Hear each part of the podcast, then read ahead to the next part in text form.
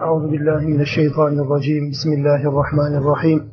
Elhamdülillahi Rabbil alemin. Vessalatu vesselamu ala Resulina Muhammed ve ala alihi ve sahbihi ecma'in. Hamd, alemlerin Rabbi Allah'a mahsustur. Salat, onun Resulüne, selam, onun izinden gidenlere, ona tabi olanlara, hepinize, hepimize olsun. Leysa alel a'ma haracun ve la alel meridi haracun ve la alel a'raci haracun der. Birçok yerde benzer kelimeler kullanılır. Yani bunlara harac yoktur.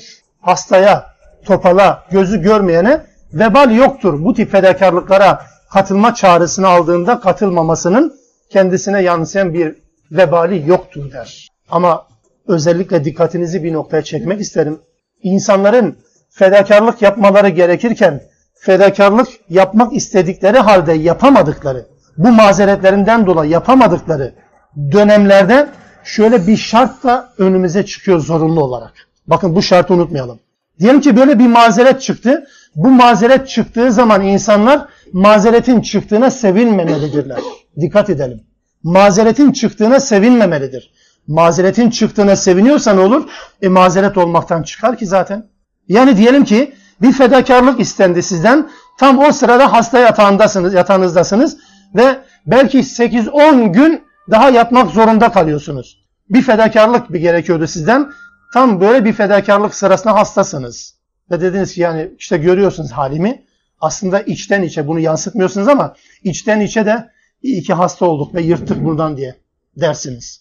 İyi ki hasta olduk yani hiç olmasa bu sıkıntılı ortama da katılmaktan paçayı yırttık diye düşünüyorsanız söylemeseniz bile bu artık mazeret sayılmaktan çıkar bakın. Yani sahip olduğumuz mazeretler bizi sevindirmemelidir. İşin özeti o. Sevindirmemelidir. Yani o hastalık olmasa, o mazeret olmasa ben de o fedakarlığın içerisinde olsaydım diye hasretle bunu içimden geçireceğim. Ah nereden geldi? Ya Rabbi tamam ben teslim oldum ama bu olmasaydı ah şöyle gitseydim anlamına insanlar içinden geçirebilmeli bunu. Geçirmiyorsa iyi ki tam da denk geldi ya. Ayağım kırılmıştı. Tam da denk geldi zamanını. Tam da zamana denk geldi gitme işimin demek ki bir hikmeti var gibisinden içinden sevinç izhar ediyorsa söylemese bile bu mazeret değildir. Bu bir vebal. Onun için gayru ulil darari böyle anlayacağız. Mazeretten dolayı elbette memnun olunmayacak. Bundan dolayı sevinilmeyecek. Bu durumda aynen katılmış gibi değerlendirilir mi mazeret sahipleri? Elbette ki aynen öyle. Mesela Allah Resulü Aleyhisselatü Vesselam'ın hadislerinde infak etmeye gücü olmadığı halde, mesela orduyu donatmaya gücü olmadığı halde, yani ekonomik anlamda gücü olmadığı halde, gerçekten bunu temenni eden insan aynen onu yapmış gibi değerlendirilecektir. Tabii ki. Hatta Fetih Suresinin başlarında özellikle fedakarlığı yapan mümin erkekler ve kadınlar ayrı ayrı zikredilir. Cennetle mükafatlandırılacaklarından bahsedilir. O ayetle alakalı denir ki, neden kadınlar da bu işin içerisine kondu? Oysa ki savaşta kadınlar yok. Yani en azından çok fazla yaygın değil kadınların gidişi. Çünkü deniyor. Kadınlar Allah kendilerine sorumluluk olarak bunu yazmış olsaydı savaşı zaten katılacaklardı. Erkeklerini gönderdiler. Onların dönüşüne kadar aynen onlarla birlikte hareket ediyormuş gibi mükafatı kazanacaklar. Niye? Çünkü Allah izin verseydi, Allah onların sorumluluğu altına böyle bir şey, sorumluluk altına koysaydı onları böyle bir konuda elbette onlar da gidecekti ama sorumlu olmadıklarından dolayı gitmediler ya da gidemediler. Ama gitmediler gidemedilerden ziyade aynen mükafata katkıda sanki bulunacaklar. Yani o bir payda sanki onlaradır. Çünkü kocalarını ya da kardeşlerini veya babalarını bekleyecekler. Onların ırzını, namusunu işte bulundukları şehirde bekleyecekler anlamına bir katkı sağlayacak. Yeter ki insanlar içlerinden geçirsin ama samimiyetle. Ben bilmem, siz beni bilmezsiniz. Önemli olan Allah'ın bilmesidir. Yani Allah'ın huzurunda bir şeyler yapma isteğini içimizden geçirebilmektir. Samimiyeti kalbimize nakşetmektir. Yoksa dışarıdan söylemek veya söylememekten bahsetmiyoruz tabii. Evet. Bu şartlarda mazeretlerimiz, imkansızlıklarımız, imkan bulamayışlarımız elbette bizi sorumluluktan kurtardığı gibi bir de aynen o fedakarlığı yapmış gibi, evet gibi değerlendirecektir Rabbimiz. Burada kullen vaadallahu'l husna dediği de Allahu alem bu. Her birine hüsnayı vaat etmiştir.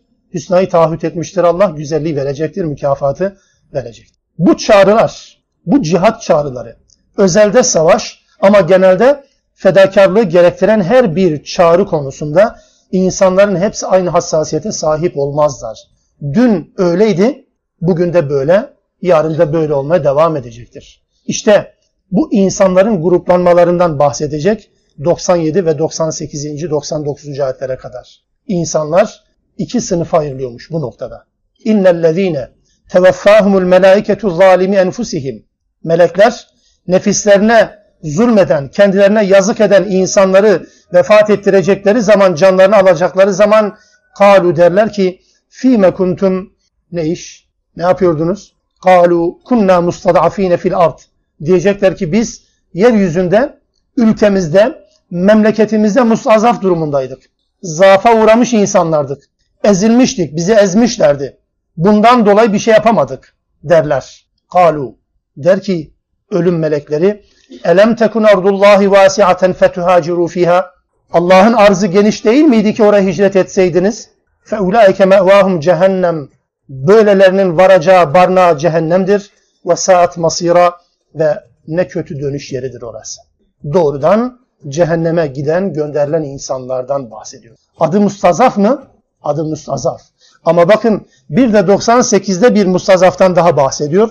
O da olumlu mustazaf. Yani olumsuzu ve olumlusu var mı? Hem de 97 ve 98. ayetlerde bakın peş peşe. İllel mustad'afine minel rical vel nisa vel bildan. Tabii cehennemlik olanlar bunlardır sadece. Şunlar değil. Bunlar hariç. Bu sayılacaklar hariç. Kimler onlar? Erkek, kadın ve çocuk mustazaflar. Özellikleri ne diğerlerinden? 97'de anlatılan mustazaftan farkı ne? La yestati'ûne hileten ve la yehtedûne sebîlâ. Güçleri yetmeyen, yol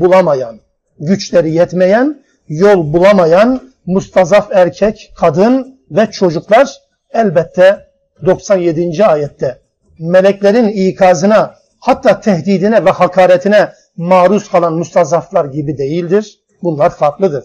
Nedir bunlarınki? فَاُولَٰئِكَ عَسَى اللّٰهُ اَنْ يَعْفُوَ عَنْهُمْ. Allah bunları affedecek. Allah bunları bağışlayacaktır. وَكَانَ اللّٰهُ عَفُوًا غَفُورًا. Allah affedicidir, mağfiret edicidir, bağışlayıcıdır. Birinci gruba dönelim, 97. ayete. Yakın zamana kadar, yakın geçmişimizde hep hicret söz konusu edildiğinde ilk aklımıza gelen ayetlerden birisi. Hicret. Meleklerin ölüm sırasında her bir insana söyleyecekleri bir cümle ve her bir insanın bu meleklerin soracağı soruya verecekleri cevabı barındıran bir ayet. Olur mu?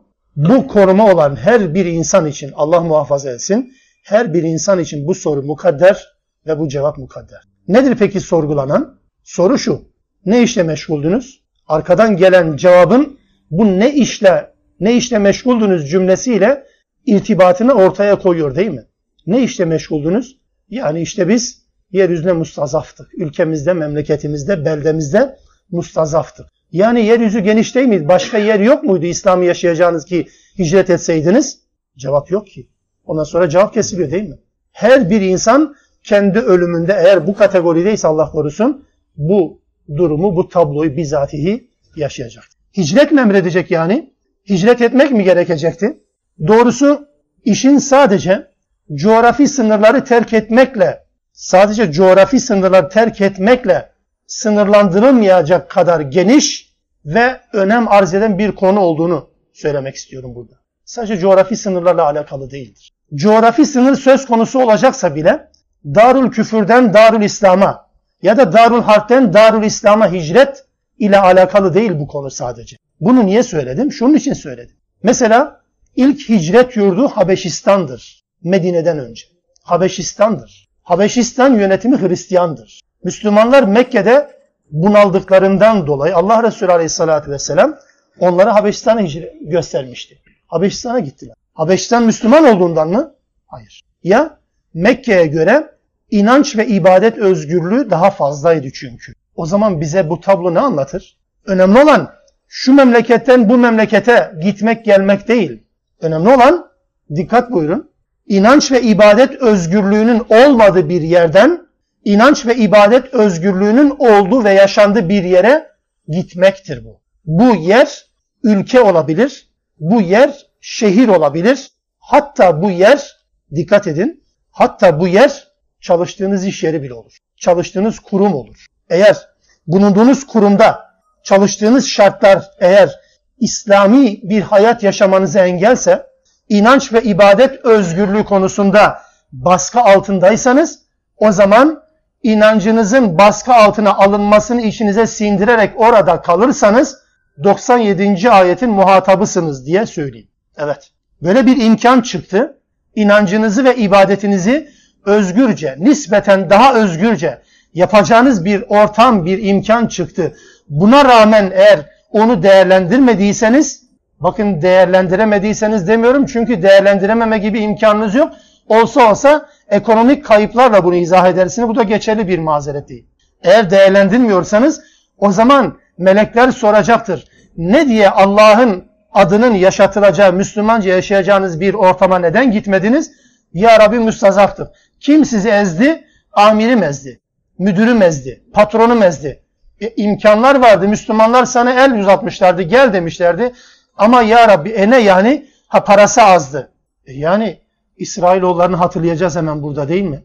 İsrailoğullarının özgürlüğe karşılık, evet Allah'ın onlara lütfettiği özgürlüğe karşılık tek tür yiyecek. Ama bir de üstelik kendi çabaları gayretleri olmadan kudret helvası ve bıldırıcın etiyle tek tür yiyecek. Ama buna mukabil alabildiğine sınırsız özgürlük değil mi? Ne istediler? Dediler ki yok. Biz tek yiyeceğe tahammül etmiyoruz. Ne var?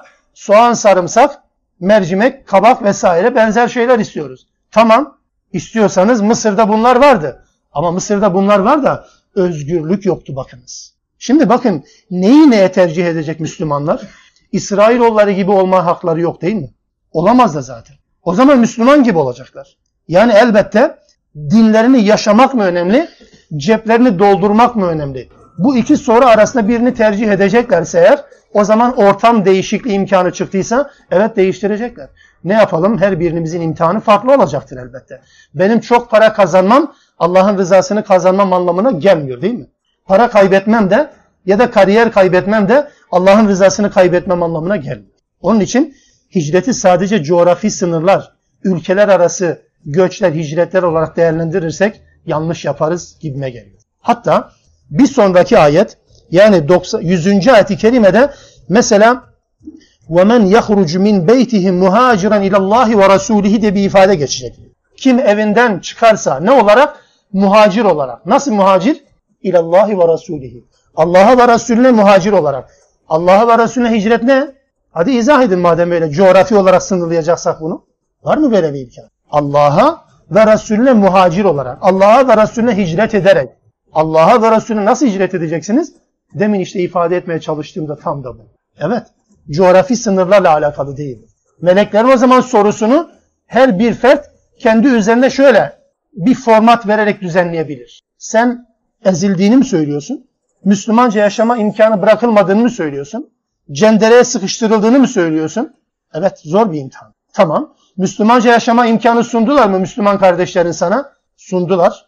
O zaman niye gitmedin? Soracaklar. Onun için sadece coğrafi sınırlarla alakalı bir hicret değil, onun ötesinde Allah'ın dininin yaşanacağı, yaşanma özgürlüğünün olduğu yere, olmadığı yerden hicret etmektir. Olmadığı yerden olduğu yere hicret etmektir. Bunu şöyle formüle edelim. Yeniden inanç ve ibadet özgürlüğünün kısıtlandığı bir ortamdan, artık coğrafya, ülke demiyorum, inanç ve ibadet özgürlüğünün kısıtlandığı bir ortamdan, İnanç ve ibadet özgürlüğünün sağlandığı bir ortama gitmektir. Bu ortamı değiştirmektir. Hicret bunu böyle anlıyor. Coğrafiyi de tabii katıyoruz. Onu hariç tutmuyoruz zaten.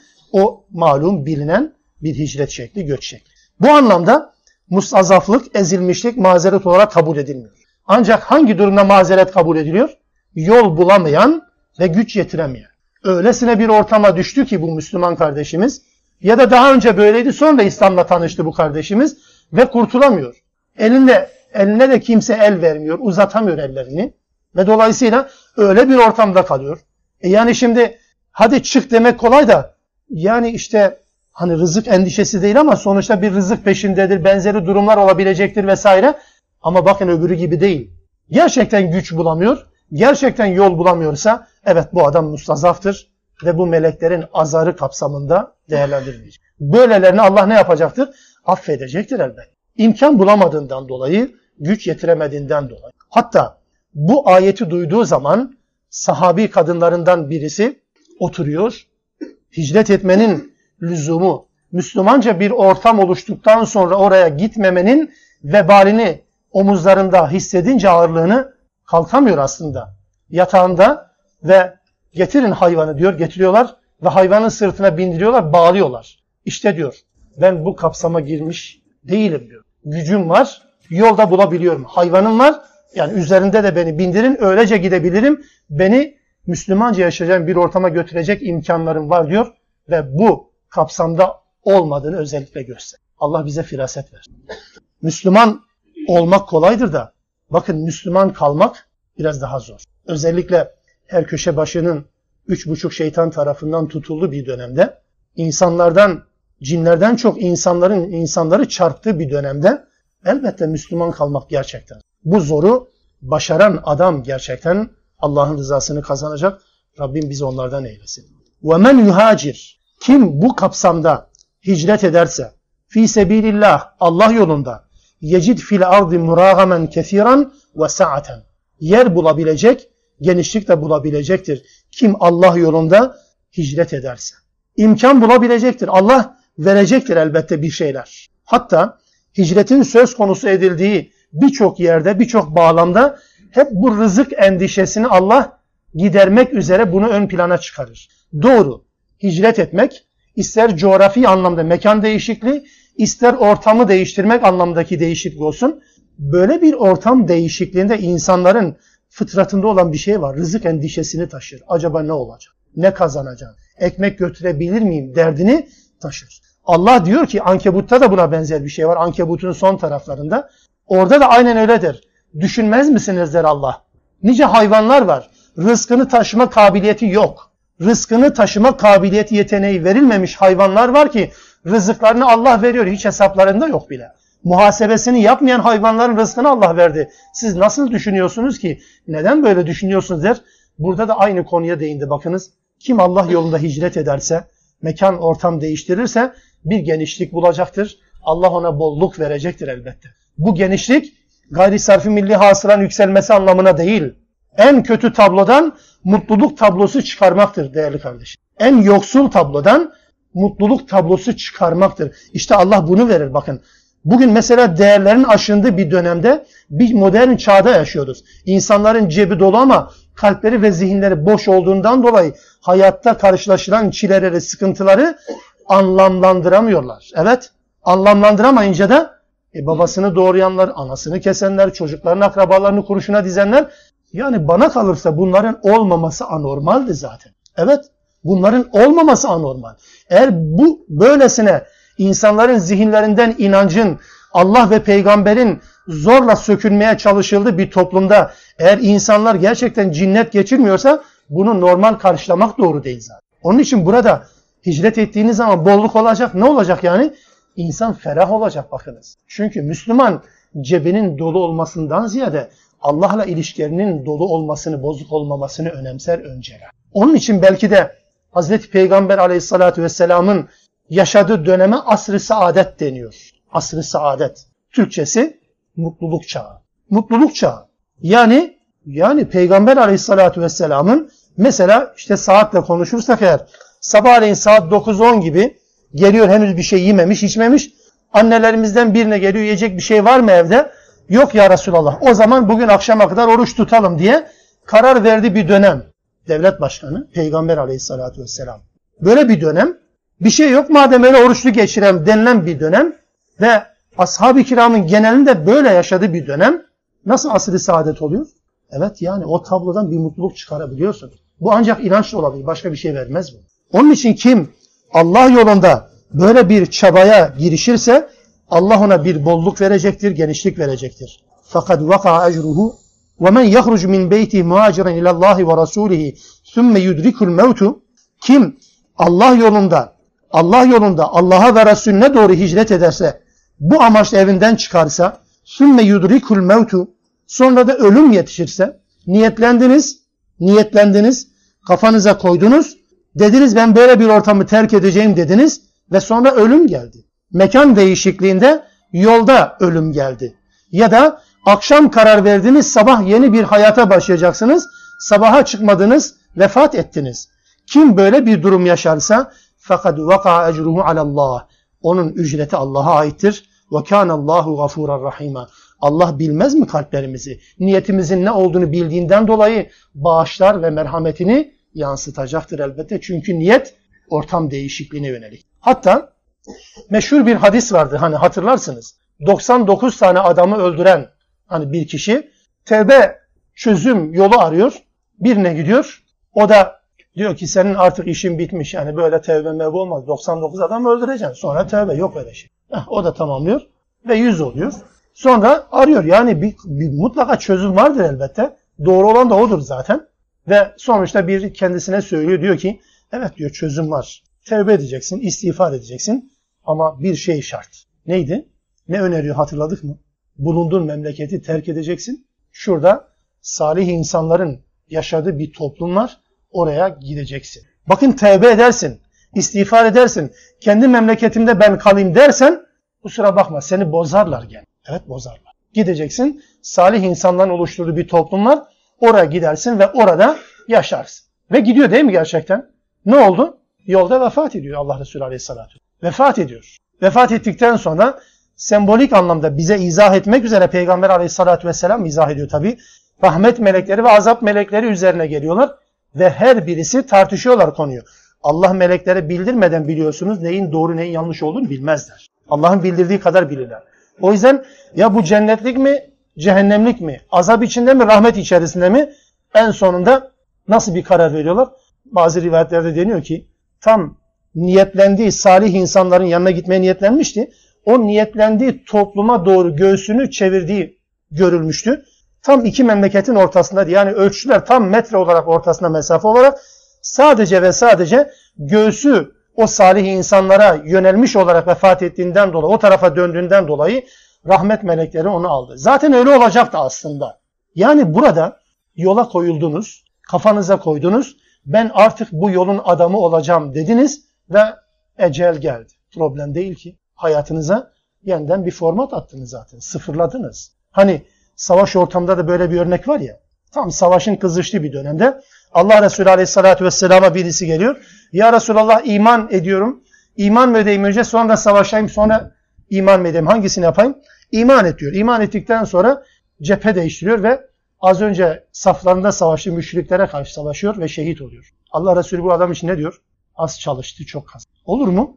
Ya niyet sağlam olduktan sonra size ne oluyor yani değil mi? Neyini çekemeyeceğiz ki bu tip insanların? Yeter ki biz ahdedelim, biz niyet edelim. İçinde yaşadığımız gayri İslami ortamı ya da kendimizce eğer iddia ediyorsak yani bizim bulunduğumuz ortam Müslümanca değil diye söylüyorsak neredeysek artık onu değiştirmeye karar verirsek eğer velev ki değiştirme imkanı bulamadan vefat etsek bile Allah o niyetimizi sayacaktır. Tabi niyet ettik de yapmadık anlamına değil değil mi? O anlamda söylemiyorum. Yani ben niyet ettim ama bir türlü olmadı. Yani öyle şey olmaz ki. Niyet ettin mi gerçekleştireceksin. Gerçekleşmeyen niyetler niyet sayılmaz. Evet. Allah gafur ve rahimdir. وَاِذَا دَرَبْتُمْ fil ardi. Yeryüzünde yolculuğa çıktığınız zaman فَلَيْسَ عَلَيْكُمْ جُنَاهٍ Sizin için günah değildir. Vebal değildir. Ne?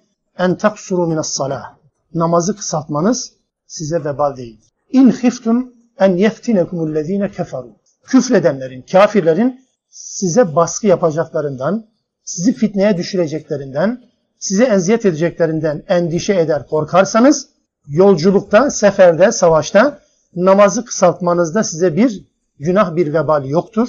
İnnel kafirine kanu lekum aduven mubina. Kafirler sizin apaçık düşmanınızdır. Onları düşman bilin, ibadetinizi savaş ortamında bile aksatmayın. Hicretten sonra bu konu niye geldi biliyor musunuz? Özellikle altını çizmem gereken bir husus. Hicret ortamı yani bir yerden bir yere hicret etme nedeni inanç ve ibadet özgürlüğünü sağlama almak, garantiye almak değil miydi? Bakın mesela bu uğurda yapılan bir savaşta bile savaş ortamı malum. Yaşamadık. Sadece edebiyatını yapıyoruz. Okuyoruz, öğreniyoruz sadece. Belki seyrediyoruz. Kimi zaman Allah dayanamayacağımız şeylerle bizi imtihan etmesin. Zor şartlar gerçekten.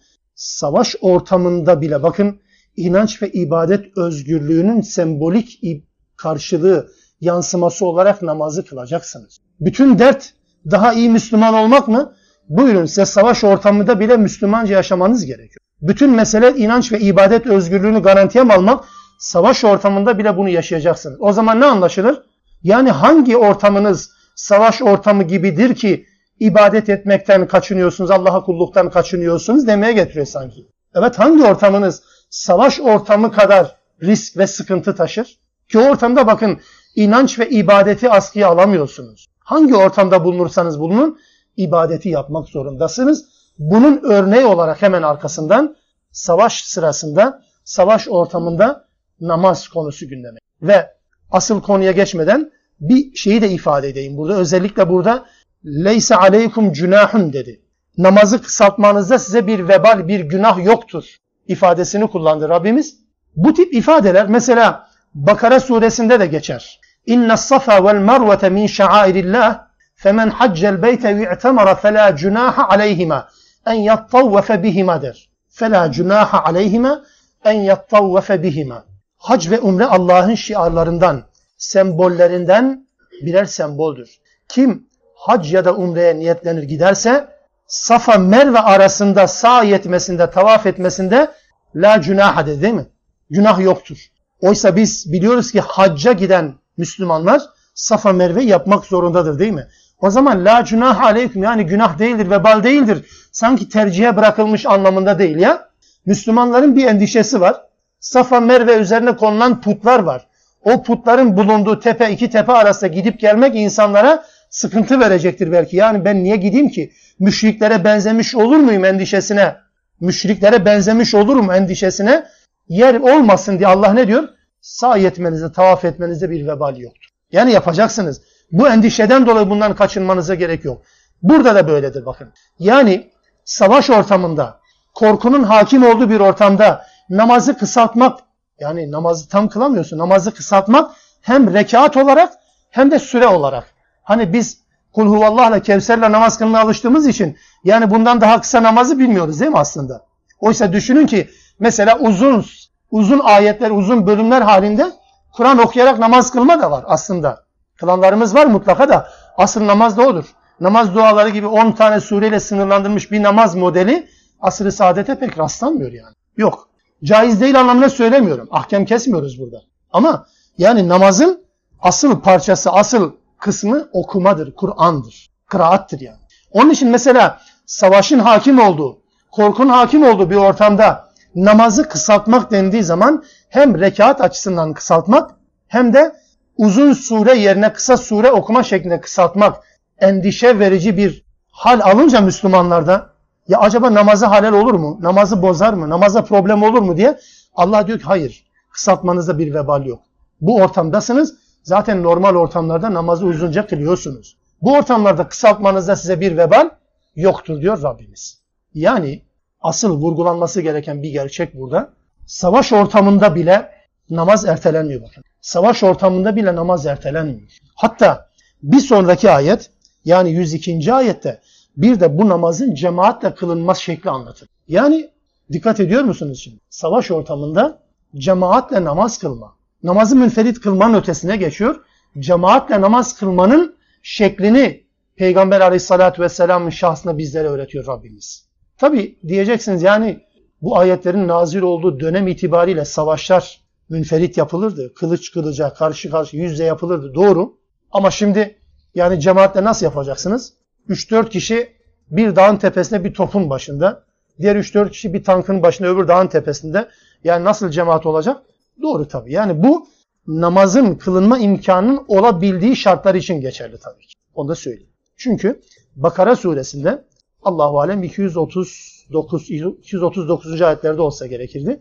Orada mesela böyle bir namaz kılma imkanının olmadığı durumlarda da haddi zatında binek üzerinde yürürken ya da işte kıbleye dönmeden namaz caiz değilken orada isterseniz mümkün değilse eğer böyle kıbleye dönmek, kıbleye dönmeden de kılın. Yeryüzünde inerek yani oturarak namaz kılma imkanınız yoksa ayakta, olmasa bineğin üzerinde, kıbleye dönmeden de hareket halinde de namaz kılabilirsiniz gibi bir sonuç çıkaranlar da var tabii ki. Yani şartların gerektirdiği, imkan verdiği ölçülerde namaz kılınacak. Ama öyle, ama böyle. Mutlaka kılınacak. Savaş ortamında bile.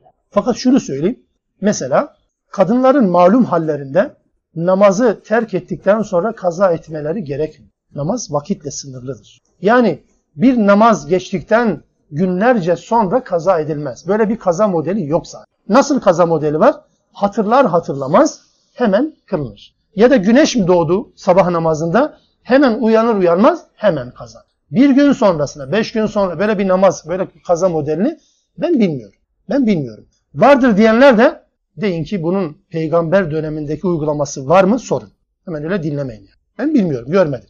Bu şekilde var. Hatta Hazreti Peygamber'in Hendek Savaşı'nda bu şekilde korku namazını bile kılamadığı, kılma imkanı bulmadığı zamanlar olmuş değil mi? Bazı rivayetler 4 vakit namazın Hazreti Peygamber tarafından ve Müslümanlar tarafından kılınamadığını ve kazaya bırakıldığını. Yani kazaya bırakıldıysa bir gün sonra falan değil. Hemen imkan bulduğu ilk zamanda ilk iş o namazı kılmak, onu yaptılar. Evet yaptılar. Bu şekilde bir imkan buldukları zaman kılmışlardır. Demek ki bunun bile imkansız olabileceği durumlar var mı? Olabilir tabii ki. Ama burada savaşa ara verildiği, namaz kılma imkanı bulunabildiği bir aralıkta böyle bir namazın kılınmasının gerekliliği vurgulanmış oldu. Cemaatle namaz şeklini 102. ayet izah ediyor. Burada özellikle bu ayet bağlamında selef alimleri, önceki alimlerimiz, müfessirlerimiz bu ayet söz konusu olur olmaz hemen seferde namaz, yolculukta namazla ilgili birçok bilgiyi de aktarmışlar beraberinde. Taksuru minas sala deyince, namazı kasretme, namazı kısaltma cümlesi geçince bunun normal savaş dışında da yolculuk namazı olabileceğine dair atıflar da var.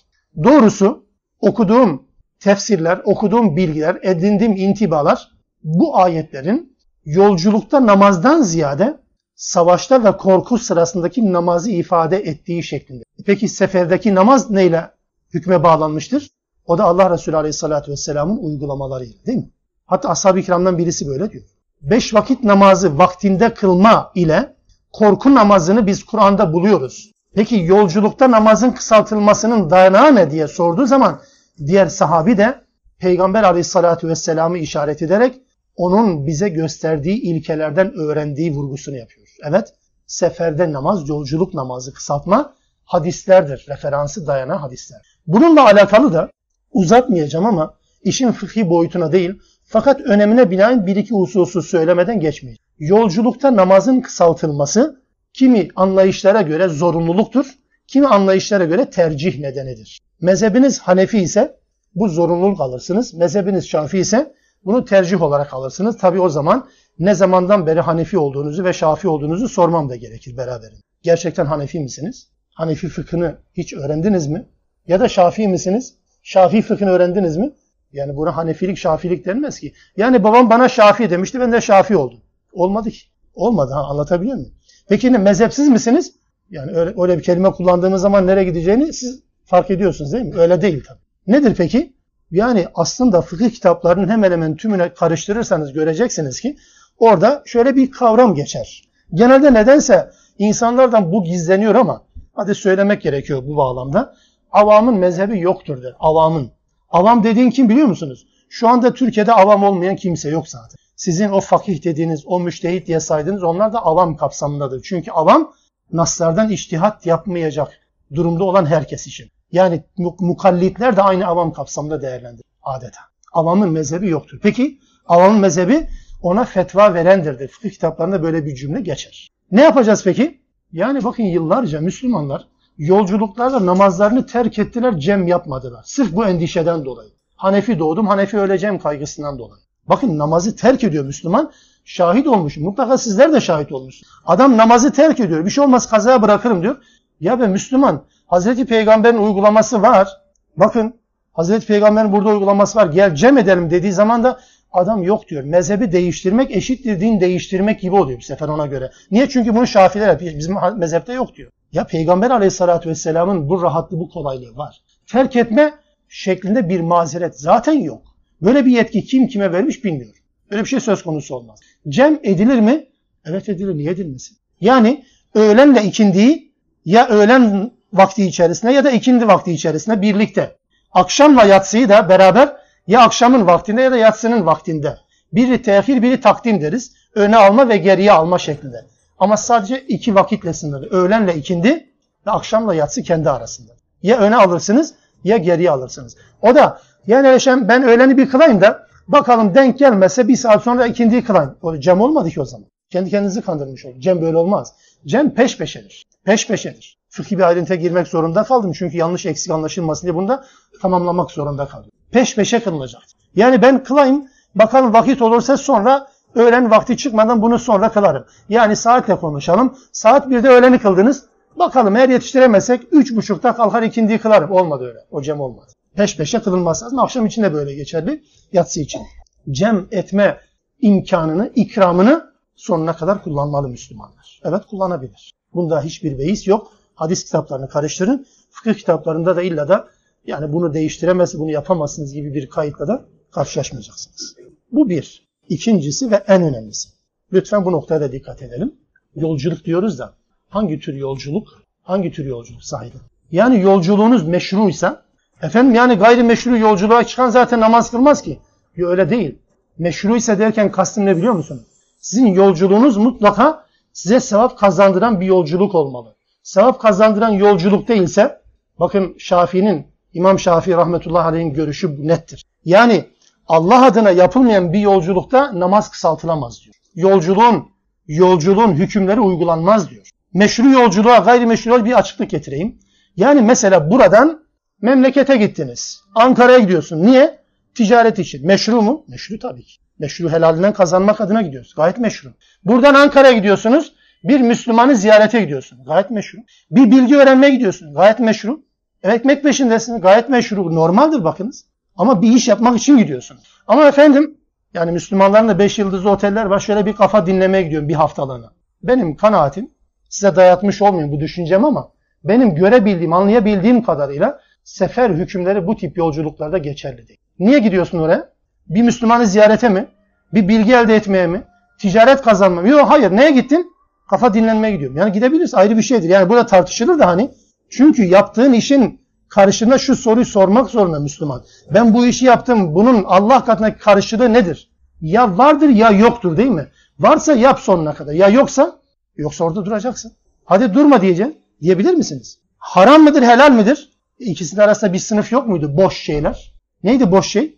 Zaten haram değil. Yani haram olsa zaten yapmak yasaktır. Yapılması emredilen şeyler zaten emirdir. Arada kalan şey boş şey. Yani yapıldığında senin cennetine vesile olmayan her türlü şeydir. Hemen tabii karşıma bir ayet çıkaracak. Diyeceksiniz ki فَسِيرُوا فِي الْعَرْضِ فَانْظُرُوا كَيْفَ كَانَ عَاقِبَةُ الْمُكَذِّبِينَ Yeryüzünde gezin dolaşın, yalanlayanların sonu ne oldu bir görün bakın. Evet Allah da turizmi teşvik ediyor. Doğru. Öyle mi?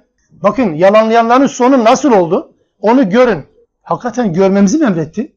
O zaman arkeologlar çok kutsal bir görev ifade ediyor değil mi? İfa ediyorlar. Niye?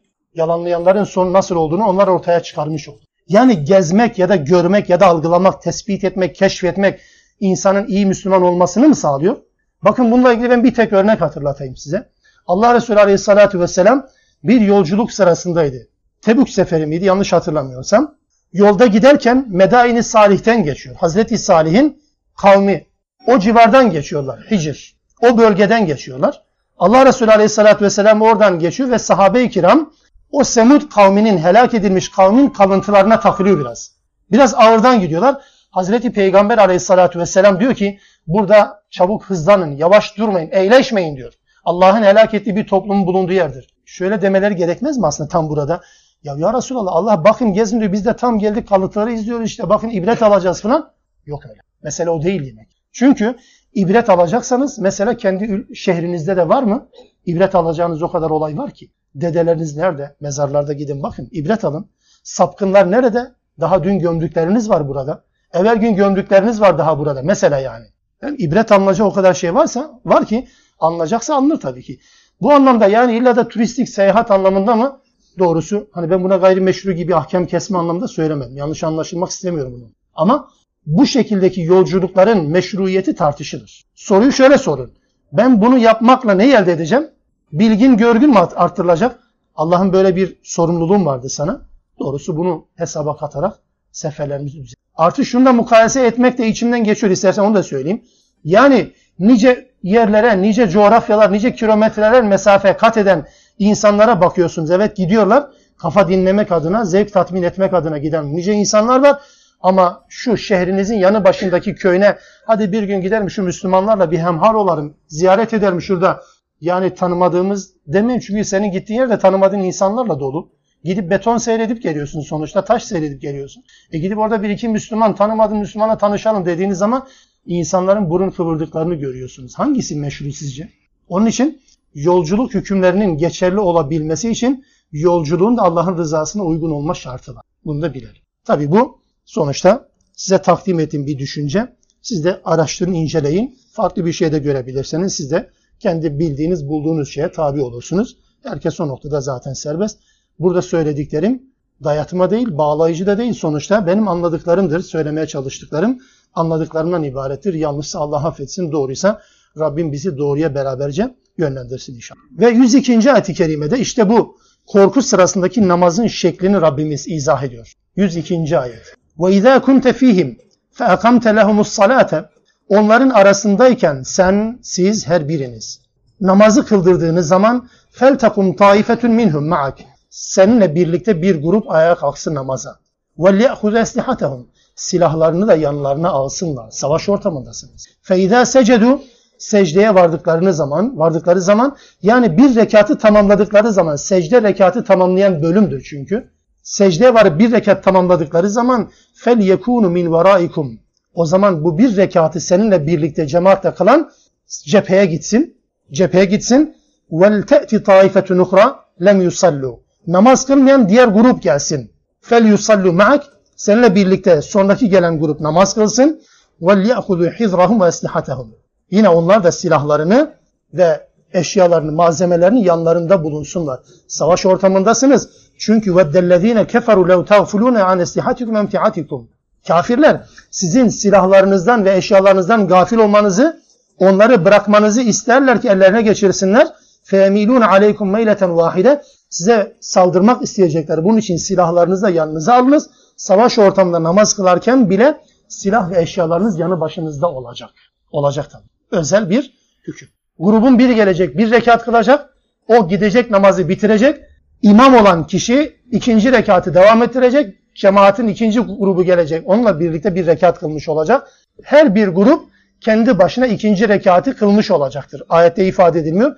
Hazreti Peygamber Aleyhisselatü Vesselam'ın uygulamalarına bakınız. Buhari'de ya da Müslim'de de geçiyor. Bunların hepsi ayrıntılı. Farklı savaş sırasındaki namaz şekilleri var Peygamber Efendimizin.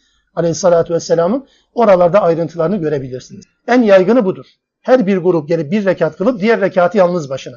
Yani imam iki rekat kılıyor ama imamın arkasında cemaat bir kısmı bir rekat, diğer bir kısmı diğer rekatı kılarak namazı tamamlıyor. Korku namazı. Evet budur. Yani dinin sahibi böyle bir namaz modeli oluşturduysa bizim zihnimize yatmadı, içimize sinmedi mi?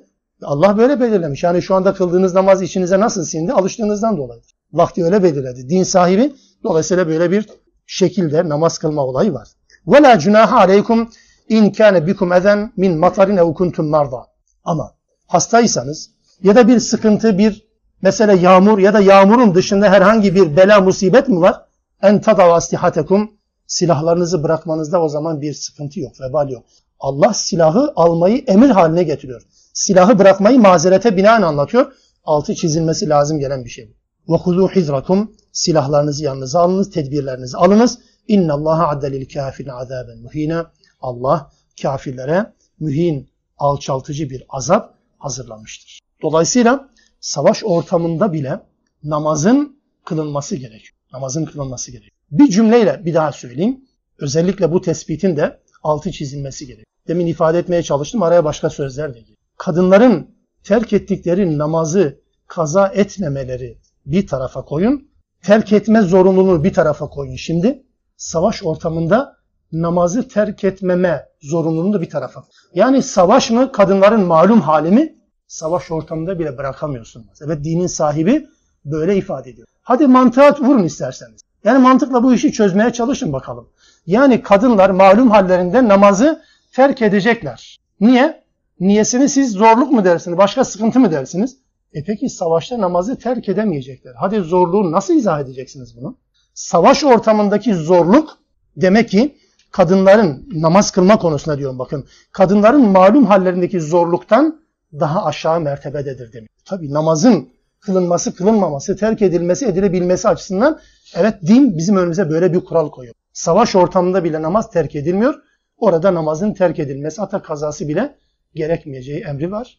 Ve böyle bir namaz modelini Rabbimiz 102. ayet-i kerimede Nisa suresinde uygulamaya koymamız. Başta söyledim, savaştan savaşa, teknikten tekniğe, teknolojiden teknolojiye fark ettirebilir belki. Önemli olan namazı kılabilecek bir aralık buldunuz mu? Kılacaksınız. Cemaatle olmadı mı? Münferiden. O da mı olmadı? İmkan bulamadınız. Binek içerisinde, üzerinde, kıblesiz olmadı mı? O zaman kazaya kalacak tabii ki. En yakın fırsat bulunan zamanda bu kaza edilmiş olacak. Baştaki kurala tekrar bağlayalım unutmadan. Hicret, bütün mesele inanç ve ibadet özgürlüğünü yaşamak mı? Bakın savaş ortamında bile din ve ibadet özgürlüğü üst düzeye çıkarılmak zorundadır. Rabbimizin önemli uyarısı da budur zaten. Subhanekallahümme bihamdik. Eşhedü en la ilahe illa ente estağfiruk ve etûbü ileyk.